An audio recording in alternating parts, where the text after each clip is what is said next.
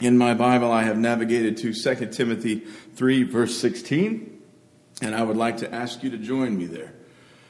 Uh, a couple of days, days, ago on Thursday evening, I got to drive up to the Barberton Church of Christ, uh, south of Cleveland, and meet the congregation there and take part in a, a, a, series that they have in the winter where someone comes up and speaks each Thursday evening for a series of weeks. And we got to talk about this topic with them, and I thought I would talk about it with you this morning as well. And I'll tell you, on Thursday evening when I was there, I don't know if we got any, I don't think we got any snow here. They got snow up there. Um, rolled out the white carpet for me. It was very nice of them. And then this morning, snow again. So I don't know when I'll get the opportunity to preach this lesson once more, but we'll just have to see because so far every time I've preached it, we've gotten snow. It hmm. wasn't as funny as it was in my head. Um, all right, 2 Timothy 3, verse 16. I want us to talk this morning about God's Word. And I want to talk about the fact that we believe it is, that the Bible is God's Word. Uh, that the Bible, which is a name derived from the Greek word for book, is not just a book, it's not just any book, it's not like any other book. It is the book because its words, we believe, are God's words. And as you could probably guess with a topic such as this, we would begin our, more, our sermon and our study together in 2 Timothy 3, verses 16 and 17. I imagine those words are well known to you. But let me ask you something. Um, a moment ago when I, told you we're in 2 Timothy 3, join me there, please. Let's, let's turn there together. Um, I don't blame you if that didn't strike you as anything novel. Maybe it did. But if you just said, okay, 2 Timothy 3, and started turning over there and got to that passage, got ready to listen, but didn't think anything special of it, I don't blame you if you didn't. Um, I can't tell you how many times I've done the exact same thing. We are so accustomed to being able to turn in our Bibles anytime we want to and, and, and find a passage and read it together for perhaps the umpteenth time that it just doesn't stick out necessarily as anything but a normal part of our lives. But as I suspect you know, there are, are many people living in the world even today who don't have access to a copy of the scriptures. Um, or perhaps they don't have access to it in their native tongue.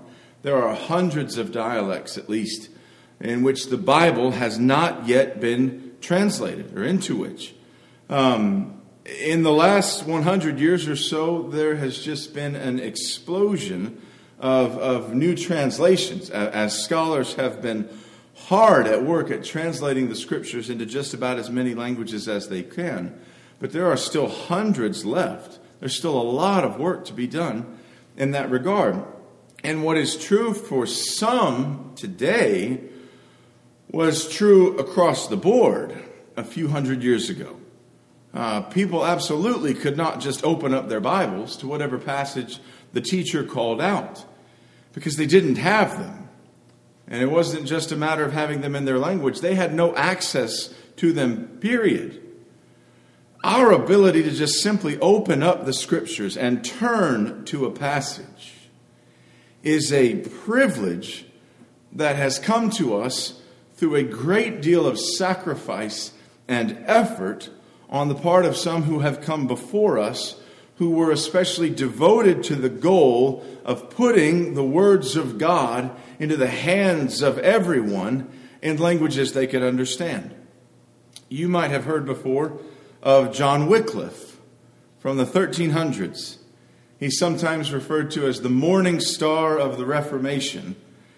And that is in part because one of his chief contributions to that era was his effort to see the Bible translated from Latin into the vernacular of English, that was the common tongue of the people that he lived among.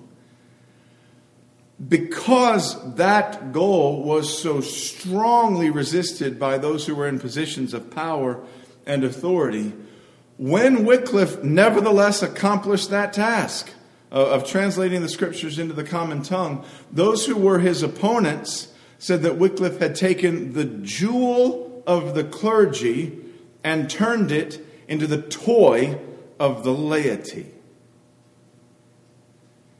In other words, they believed that the Bible should only belong to those few who were professionally trained to understand it.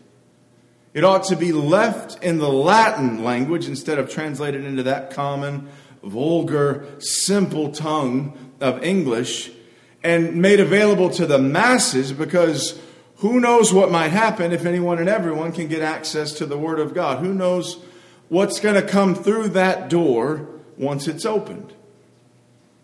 But Wycliffe opened the door. And because he did, some 30 years after he died, he was formally declared a heretic. And because he was a heretic, now there were some things they decided they needed to do. So they exhumed his body, they set his corpse before a group of people who spent some time reprimanding it and insulting it. Then they burned his body and they threw the ashes in the river for the act of translating the Bible into the common tongue of the people. Similarly, you might have also heard of William Tyndale in the 1500s. He made an effort as well, further down the line, to try to make the Bible more readily available to English speaking people. Um, and because they were constantly trying to stop him, he had to do this work while continually on the run. So, continually trying to evade those who were trying to capture him and put a stop to his work before he could complete it. When they finally caught him and they detained him for the, for the crime of translating the Bible into a common language that people could understand, the first thing that they did was use a wire to strangle him, only not to kill him. They injured him enough so that he couldn't speak anymore. And then they took him out and they burned him at the stake while still alive. And this they did because he wanted his, his countrymen and, and generations to come, which ultimately means me and you, to be able to read and understand God's Word. So when I get to say something like, open your Bibles with me, please, to 2 Timothy 3, verses 16 and 17, and you and I just get to do that in the version of your choice um, maybe even on an app where you have access to dozens of versions that you got to download for free, and then you can carry it with you everywhere in your pocket and always just have the Word of God right here. And you can text it back and forth to people. You can share it on social media. You can do anything with it that you want to, anytime that you want to. You can read it and study it while on, on, on the, on the bus or whatever. It's a special thing, in part because of what it cost to give us access to these words, but then even more so because of whose words they are. They're God's words. So let's read some of them together now. Paul says in 2 Timothy 3 and verse 16 All scripture is breathed out by God and profitable for teaching for reproof, for correction, and for training in righteousness, that the man of God may be complete, equipped for every good work. There are a number of things in that short statement that are more than deserving of, of our attention and time together this morning. Uh, he says that all scripture is, your version may say, as mine did, breathed out by God. Uh, it may say a bit more succinctly, just God breathed, or as is probably most familiar, and is the title of our lesson this morning, inspired by God. These are God's words. They come from His mouth, they're breathed out by God. There are a number of scriptures where the breath of God does some amazing things, starting at the start. In the beginning, we learn that when God formed Adam, he did so out of the dust of the ground. So we have this imagery of God working with the elements like an artist would work with clay. And then God breathed into Adam the breath of life. So God's breath has the power to impart life to Adam and animate his body and give him an eternal soul. God's breath has the same power to impart life, indeed new life, to us when we allow His inspired word, His breathed word, to take residence in our hearts and our minds and produce in us spiritual life and eternal life, if we will accept it for what it is. So Paul says all scripture is inspired of God. It comes from God. He breathed it out. Peter puts it this way in 2 Peter 1, verse 21 No prophecy of Scripture was ever produced by the will of man, but men spoke from God as they were carried along by the Holy Spirit. It is an interesting thing when you consider what the scriptures are, and, and, we say that they come from the mind of God and not the mind of men. Um, we know that God used a variety of men to reveal His word, to receive it from Him, to write it, to record it for everyone else.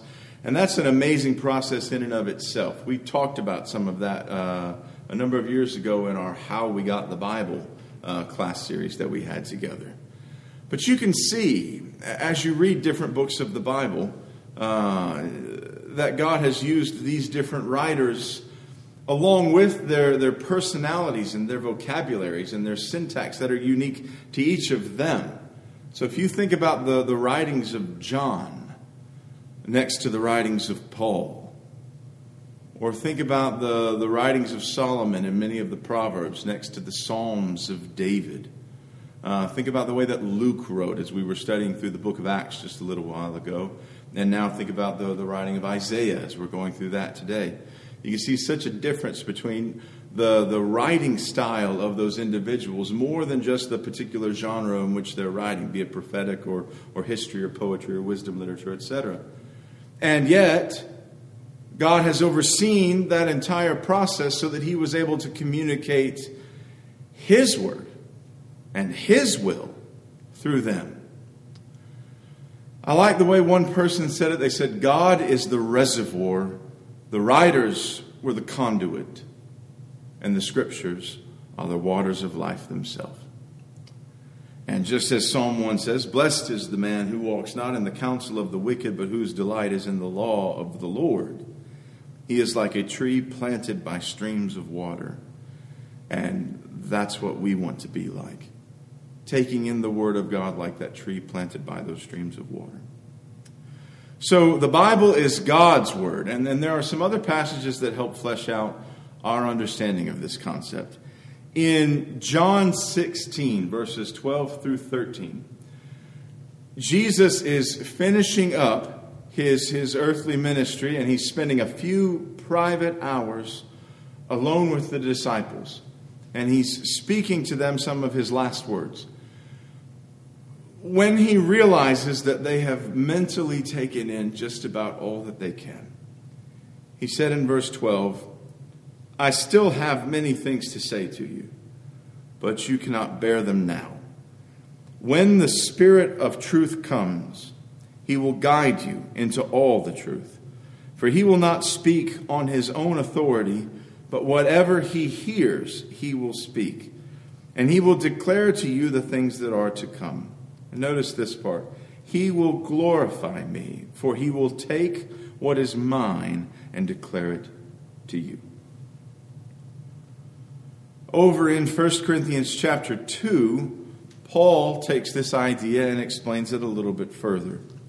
In verse 9, he says, But as it is written, what no eye has seen, nor ear heard, nor the heart of man imagined, what God has prepared for those who love Him, these things God has revealed to us through the Spirit. For the Spirit searches everything, even the depths of God. For who knows a person's thoughts except the Spirit of that person which is in him? So also no one comprehends the thoughts of God except the Spirit of God.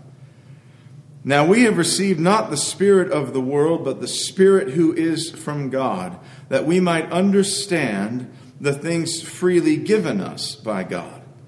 And we impart this in words not taught by human wisdom, but taught by the Spirit, interpreting spiritual truths to those who are spiritual. So the Apostle Paul is saying that he, as an apostle, has received the teaching and the words from the Holy Spirit that he then writes down and in his time publicly teaches so that others can have access to them. And we all can know the mind of God when we read the inspired words of God given us by the Spirit of God. But I think one of the most succinct and perhaps easily understood um, and yet still powerful expressions of this particular concept is recorded for us in what Paul says to the Thessalonians. This is what he says to them in 1 Thessalonians 2 and verse 13. We also thank God constantly for this that when you received the word of God, which you heard from us, you accepted it not as the word of men, but as what it really is the word of God, which is at work in you believers. Uh, sometimes the, the Thessalonians get a, a, bit of a bad rap because they weren't as noble as the Bereans who searched the scriptures daily. Not everybody in Thessalonica fit that description. Not everybody in Thessalonica had some kind of chip on their shoulders. There were obviously some of them who, when they heard the word of God, they accepted it for what it was God's word. They didn't get bogged down, as, for example, the, the Corinthians did, where they were comparing uh, Paul and his fellow laborers and their styles of teaching and their physical appearance next to the, the flowery words and the flashy professional appearance of, of other competing teachers, causing them to lose focus on what really mattered the words themselves. The Thessalonian brethren, something special about them was that they didn't do that. They listened to Paul to hear what God had to say. So God's words were what they wanted to hear, and they didn't allow the conduit to become the focus. You might have also noticed Paul said that if you and I will receive the words, uh, uh, the words of the apostles for what they really are, the words of God and not the words of men, then they are effective for us. He said at the end of verse 13 that those words are at work in you believers. So, if the Bible is going to have its full impact, if it's going to accomplish the purpose for which God has set it, then you and I have to receive it. And not just as the words of Paul and Peter and James and John and, and men that lived a, a long time ago and had some ideas about how things ought to be done, but for what they claim to be God's words, God's mind, God's heart. God's will revealed to us.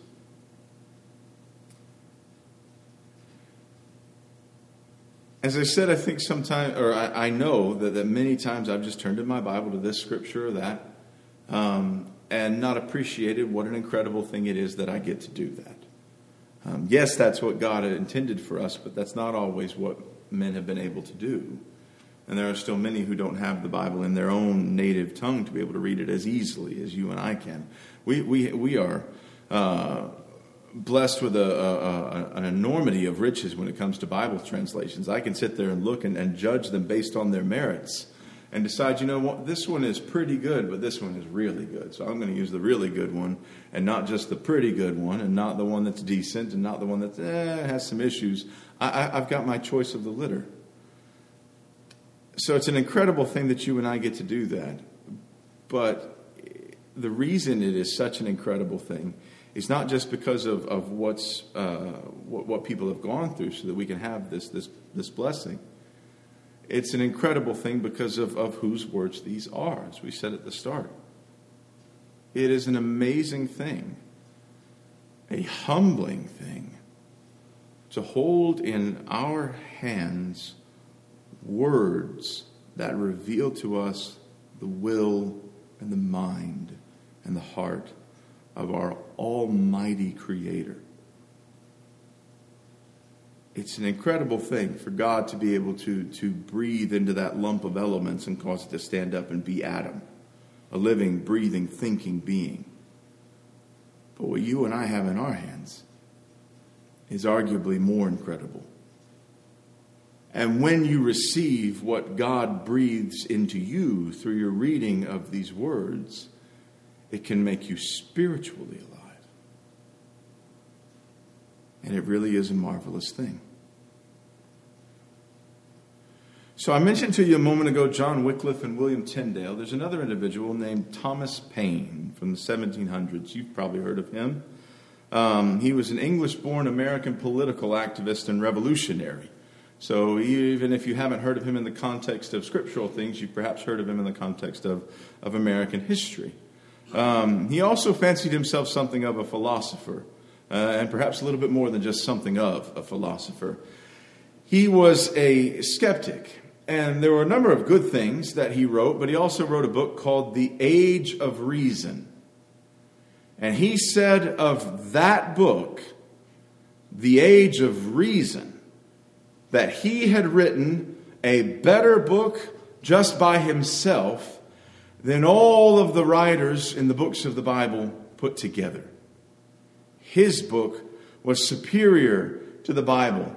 And he said that he supposed within half a century, his book would effectively replace the Bible as the guide for life. If somebody was looking to a text as, as a guide for living, that it, that it wouldn't be the Bible folks were looking at so much anymore. If they looked at anything, perhaps it'd be his book. And you wouldn't find the Bible on shelves. You wouldn't find people gathering to read it anymore. They'd be, they wouldn't be living their lives by it. Revelation would be exchanged and upgraded to reason.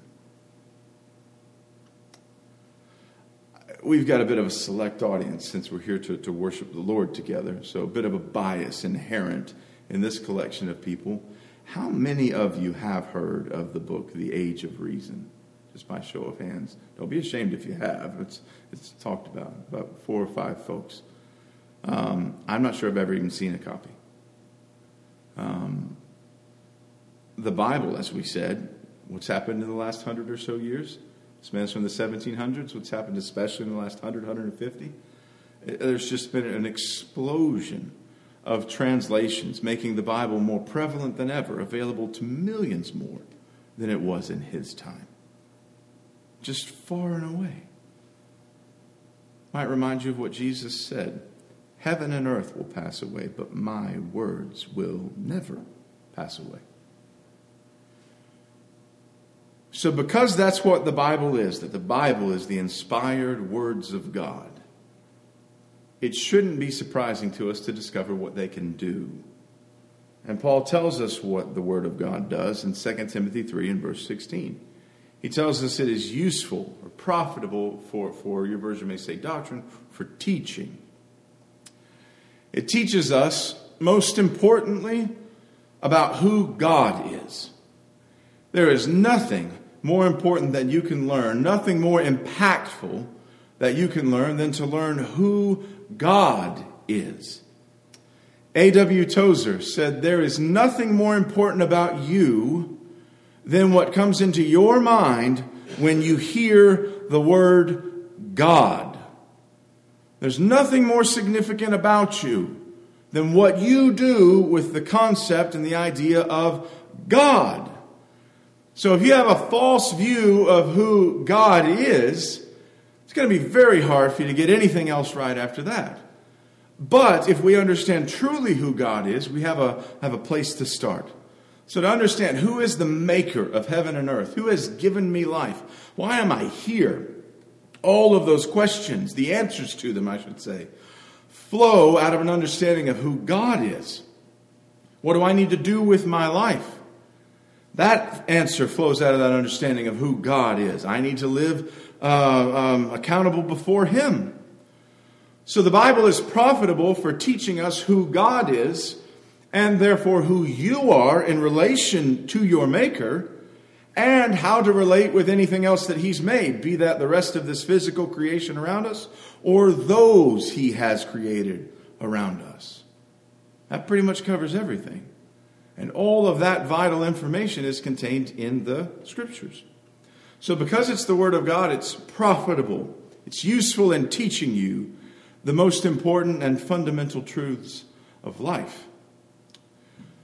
But it also teaches us in some particular ways. Paul says in 2 Timothy 3 and verse 16 that the Word of God teaches us by reproof, by correction, and by training in righteousness. That's how the English Standard Version and a number of others um, render the latter half of verse 16. The New International and Christian Standard Bibles say, for rebuking, for correcting, and for training in righteousness. So the idea is to tell you that you're doing wrong, to get you doing what is right, and then show you how to live godly. So moving from what is wrong to what is right and on to righteousness. Now, if you don't receive the Word of God for what it is, then right off the bat, that, that, that process is going to go askew. Those rebukes and those reproofs, they're just going to cause resentment in you because it just feels like God's telling you no for things that you want to do.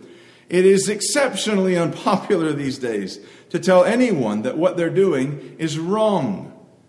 Who are you to tell me that, to judge me? I get to decide how to live my life. What is right for you may not be what's best for me. But God is creator. That's who He is to tell me no. If I treat the Bible as if it's just some invention of men, then, it, then those restrictions are just so that, that, that, that this old stodgy way of life that, that religious people from, from days gone by can continue to use to impose their strict way of life on other people. Somebody somewhere along the way got it in their mind that this was how folks were supposed to live, and they were able to just hold sway over so many for so long. But now we live in this age of reason, and we can unshackle ourselves from all that nonsense. If, on the other hand, though, you treat the Bible as the words of the one who made you, then you see those, those, those, even those restrictions, those commandments, as, as examples of the fact that God is loving and merciful. If you treat the Bible as the Word of God, then you see that whole picture of how it presents the Lord, and you know He's loving and merciful. And that he doesn't just tell us to stop so he can keep us limited and keep us pinned down. He tells us no because those things are not what's best for us. One of my favorite passages of late has been Hebrews chapter 12, verses 5 through 11. The writer there says, Have you forgotten the exhortation that addresses you as sons, saying, My son, do not regard lightly the discipline of the Lord, nor be weary when reproved by him. For the Lord disciplines the one he loves and chastises, chastises every son whom he receives. God is treating you as sons. For what son is there whom his father does not discipline? If you're left without discipline, in which all have participated, then you are illegitimate children and not sons. Besides this, we've had earthly fathers who disciplined us, and we respected them. Shall we not much more be subject to the Father of spirits and live? For they disciplined us for a short time, as it seemed best to them. But He disciplines us for our good, that we may share His holiness. For the moment, all discipline seems painful rather than pleasant but later it yields the peaceful fruit, notice this, of righteousness to those who've been trained by it. So every single parent has the responsibility to stop a child from doing something that's going to hurt them. Um, Edmund doesn't do it so much anymore, but when he was three, um, he absolutely loved. If he saw a knife on the counter, he wanted to grab it. I don't blame him. It's shiny. It looks like, you know, an Edmund sized sword. He wanted to grab that knife, obviously not realizing that it's going to cut him. It's dangerous in a child's hands. And, you know, mom and I aren't trying to rain on his parade by telling him no and then popping his hand when he tries it again, and then popping his backside when he tries it again. And if you and I can understand that about earthly parents, then certainly we ought to be able to understand it about our heavenly Father as well. you know, what happens when Edmund goes for that knife back when he was three? Well, he cries and he wails because you've taken away the best thing in the world that he had his eyes on right then. He doesn't get the point, you pop him and you have to pop him again and all that stuff. He just acts like you're killing him and you don't love him and you don't want him to have any other any fun whatsoever. But it's because you know what is best for him. He mentions the example of earthly fathers. I understand that, that sometimes we have fathers who have not disciplined us in the way that they should. Uh, perhaps they didn't discipline us at all because they pretty much just abandoned their post, um, either either totally or just effectively. And then I understand also that sometimes he says they disciplined us for a short time as it seemed best to them. Sometimes you have parents that discipline their children out of their frustration and their impatience and their, their, their anger, as opposed to trying to do what's best. But generally speaking, he says that's how it is with parents. Generally speaking, I imagine that's how all of you as parents have tried to do things, as it seemed best to you. And if we can understand that about parents, if we can understand that as parents, shall we not much more be subject to the Father of spirits and live? Proverbs 14, verse 12 says, There is a way that seems right to man, but its end is the way to death. And so the Hebrew writer says he disciplines us for our good. I've got three boys. I hope very much that I am not messing them up as badly as it feels like I am sometimes. I, am doing it according to what seems best to me. But I am man and not God. God, my heavenly Father, He doesn't do it according to what seems best to Him, He does it for good. He is God. There's no question as to whether or not His instructions are fit to the task. There's no question as to whether or not they're still current for our age. He is Maker. He is omniscient. He understands better. He knows better. And because God said so, ought to be plenty good enough reason for me. But you notice what the Hebrew writer says there. He disciplines us for our good, that we may not just not die, and not just instead live, but instead share His holiness. He gave me His words so that I could share in His holiness.